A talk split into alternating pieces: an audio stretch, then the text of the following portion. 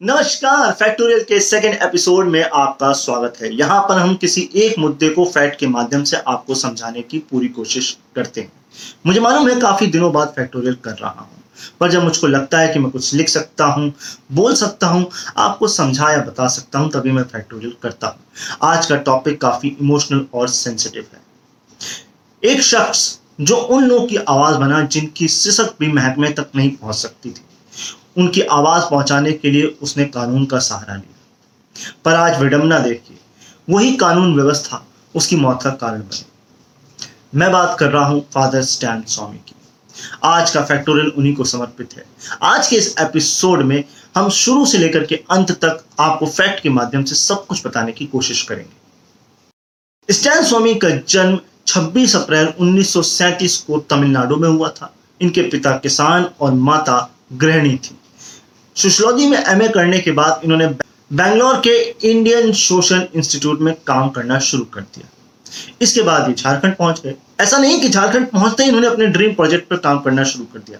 इन्होंने पहले पादरी का काम किया, उसके बाद इन्होंने अपनी मंजिल की तरफ़ अपनी राह को मोड़ दिया।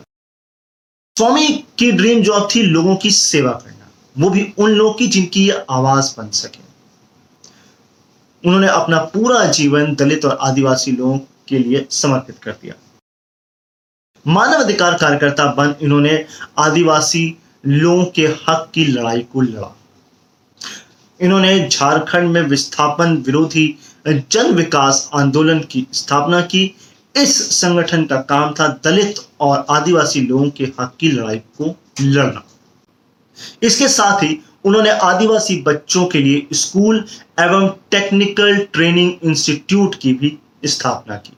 इसके साथ साथ उन्होंने सत्तर से ज़्यादा अधिक किताबें भी लिखी। जब वो इंसान नेक काम करता है तो उसे समाज में नीचा दिखाने की कोशिश की जाती है और उस पर कुछ आरोप लगा दिए जाते हैं। कभी वो आरोप सच साबित हो जाते हैं, कभी वो आरोप जो है वो झूठ की नींव पर खड़े किए जाते हैं। यहाँ पर हम स्वामी पर लगाए गए दाग को प्रमाणित नहीं करेंगे कि वो सच्चे हैं या झूठे हैं। बस हम आपसे उनको रूबरू कराएँगे।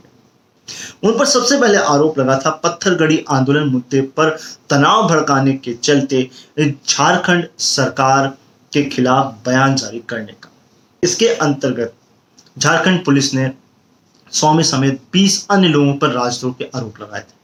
इसके बाद इन पर अगला आरोप लगा 1 जनवरी 2018 को भीमा कोरेगांव हिंसा में भड़काऊ भाषण देने और माओवादी सीपीआई संगठन से जुड़े होने जैसे गंभीर आरोप यूएपीए के अंतर्गत लगाए गए। आगे बढ़ने से पहले आपको भीमा कोरेगांव का इतिहास बताते हैं। यह इतिहास 200 साल पुराना है। ये बात है 1 जनवरी 1818 की, जब ईस्ट इंडिया कंपनी का युद्ध मराठाओं की पेशाओं के साथ हुआ था। इस युद्ध में मराठाओं की हार हुई थी और ईस्ट इंडिया कंपनी की महार रेजिमेंट की जीत हुई थी। कहा जाता है कि उस समय महाराष्ट्र के अंदर महारों को अछूत माना जाता था। ब्राह्मणों ने छुआछूत उन पर जबरन थोप रखा था, जिससे महार नाराज़ थे। उन्होंने ब्राह्मणों से इसको खत्म करने की मांग करी, जिसको उन्होंने मना कर दिया। इसके चलते महार जो है वो ईस्ट इंडिया कंपनी की सेना में शामिल हो गए थे। ब्रिटिश फौज ने महारों को ट्रेनिंग दी और पेशवाओं के खिलाफ जंग लड़ने की प्रेरणा दी। ये लड़ाई मराठा शक्ति के नाम पर ब्राह्मण पेशवाओं की थी। ये लड़ाई कतई भी मराठाओं के खिलाफ नहीं थी। और ये कहीं भी कहीं भी ज़िक्र नहीं मिलता है कि महारों का मराठाओं से कोई मतभेद था। ऐसा कहा जाता है, इसमें मराठाओं का नाम इसलिए जोड़ा जाता है क्योंकि मराठाओं से ब्राह्मणों ने पेशवाई छीन ली थी। ये भी कहा जाता है, ये आखिरी पेशवा शक्ति थी जिसे ब्रिटिश सरकार हराना चाहती थी। यही वजह है कि ब्रिटिश फौज ने माहरों को साथ लेकर के पेशवाई को खत्म किया था। इस पर थोड़ा प्रकाश डाल लेते हैं। बात ऐसी है कि 1 जनवरी 2018 को अचानक हिंसा भड़क गई थी। इसके चलते एक व्यक्ति की मौत हुई थी, कई व्यक्ति घायल भी हुए थे। लोकल घरों और दुकानों में तोड़फोड़ की गई थी और कई गाड़ियाँ भी जला दी गई थी। लोकल पुलिस के मुताबिक 80 गाड़ियों को नुकसान पहुँचा था, या यूँ कहे 80 गाड़ियों को जलाया गया था। तो चलिए पूरे घटनाक्रम की टाइमलाइन को एक नज़र में देख लेते हैं। 24 जनवरी 2020 को एनआईए को यह केस सौंपा गया। 8 अक्टूबर 2020 को स्टैन स्वामी को उनके निवास स्थान से गिरफ़्तार कर लिया गया। 9 अक्टूबर को उन्हें मुंबई की एनआईए की स्पेशल कोर्ट के सामने सप्लीमेंट्री चार्जशीट के साथ जो है वो हाजिर किया गया। उन पे जो आईपीसी की धारा लगाई गई थी वो थी 120 बी 121, 121 ए 124 ए और 34 और उन पर यूएपीए की जो धारा लगाई गई थी वो थी 13, 16, 18, 20, 38 और 39 यानी कि उनतालीस। और ये जो चार्जशीट जारी की गई थी ये दस हज़ार पन्नों की थी। इसके बाद उन्हें मुंबई की तलुजा जेल में जो है वो बंद कर दिया गया। वहाँ पर जाकर के उनकी हालत जो है वो थोड़ी बिगड़ने लग गई थी। तो इन्होंने 23 अक्टूबर को एक मेडिकल ग्राउंड पर बेल मांगने की कोशिश की, जिसे एनआई की स्पेशल कोर्ट ने डिनाई कर दिया। 6 नवंबर को स्टैन स्वामी की लीगल टीम ने पार्किंसन से ग्रसित होने के कारण स्ट्रॉ सिपर की मांग की थी, जिसके लिए एनआई ने 20 दिन का वक्त मांगा। सोचिए, एक स्ट्रॉ सिपर के लिए 20 दिन का वक्त। मगर जब 26 नवंबर को वापस एनआईए आया तो उसने इसे देने से मना कर दिया। यानी कि 20 दिन तड़पाने के बाद भी एक स्ट्रॉ सिपन उनको नहीं दिया गया। अब इस बात पर हम मौन रहे या ताली बजाएँ। इसके बाद भी 22 मार्च को उन्होंने एक बार फिर मेडिकल ग्राउंड पर बेल मांगने की कोशिश की, जिसे एक बार फिर मना कर दिया गया। इनकी हालत उसके बाद खराब होने लग गई और कोविड का, और कोविड का पीरियड भी चल रहा था। तो 18 मई को जे जे हॉस्पिटल जो है तलुजा जेल के अंदर ही, और वहाँ पर इनका कोविड टेस्ट किया गया, जो कि निगेटिव आया, और उसी दिन इनको वापस जेल भेज दिया गया। इनकी हालत दोबारा खराब हुई 19 मई को, तब भी जो है इनको जे हॉस्पिटल ले जाया गया, और उसी दिन वापस जेल में वापस ठूस भी दिया गया। ना ही नहीं, तीसरी बार, यानी कि 24 मई को भी हालत और गंभीर हुई और खराब हुई। इन्हें एक बार फिर जे हॉस्पिटल ले जाया गया, और एक बार फिर उसी दिन जो है वो डिस्चार्ज करके वापस जेल भेज दिया गया।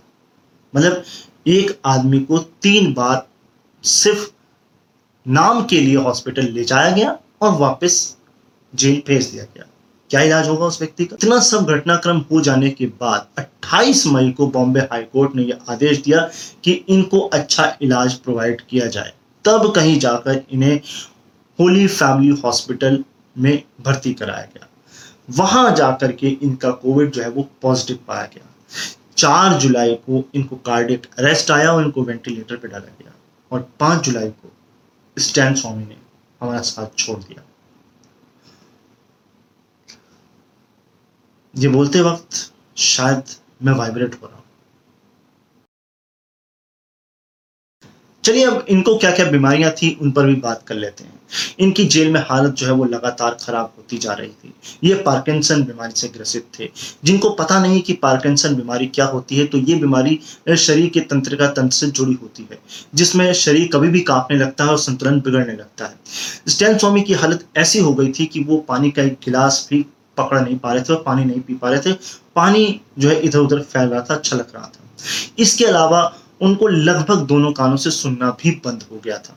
इसके अलावा उनका दो बार हर्निया का ऑपरेशन भी हुआ था तो इस हर्निया का ऑपरेशन भी हुआ था, जिसके चलते उनके पेट के निचले हिस्से में दर्द रहता था। यानी कि एक ऐसा इंसान जो इतनी गंभीर हालत में था, वो जंग लड़ रहा था कानून से, सिस्टम से और खुद के शरीर से तो वो लड़ ही रहा था।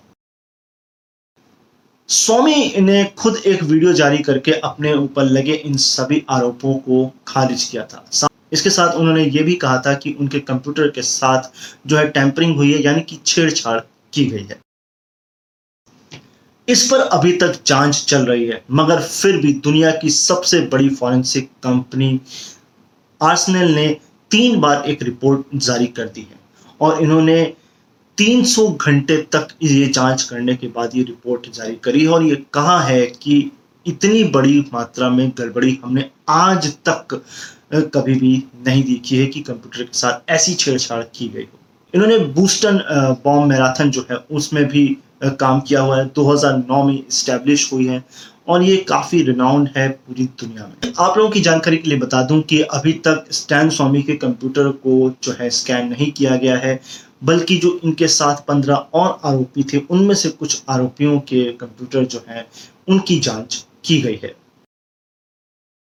स्वामी जी की गलती ये थी कि वे छोटे और दबे कुचले लोगों की आवाज़ थे। उन्हें देश की आवाज़ बनना चाहिए था। उन्हें चिल्ला चिल्ला के बोलना चाहिए था। नेशन वॉन्ट्स टू नो या फिर उन पर किसी बड़ी ताकत का हाथ होना चाहिए था, ताकि वो भी चौरासी साल की उम्र में वॉलीबॉल खेल पाते। बस यही तो बड़ी गलतियाँ उन्होंने कर दी। और अगर शायद ये गलतियाँ ना करते तो उन्हें बड़ी आसानी से बेल भी मिल जाती और खुली हवा में सांस भी ले पाते। आने से पहले आपसे एक सवाल करना चाहूँगा। जो व्यक्ति ह्यूमन राइट्स के लिए लड़ा, क्या उसके कोई ह्यूमन राइट्स थे? या नहीं भी थे। सोचिएगा ज़रूर और बताइए। जाते जाते दो लाइनों के साथ आपको छोड़े जाता हूँ। वो पहला बुज़ुर्ग जिसे बड़े आसानी से आतंकवादी का तमगा दे दिया।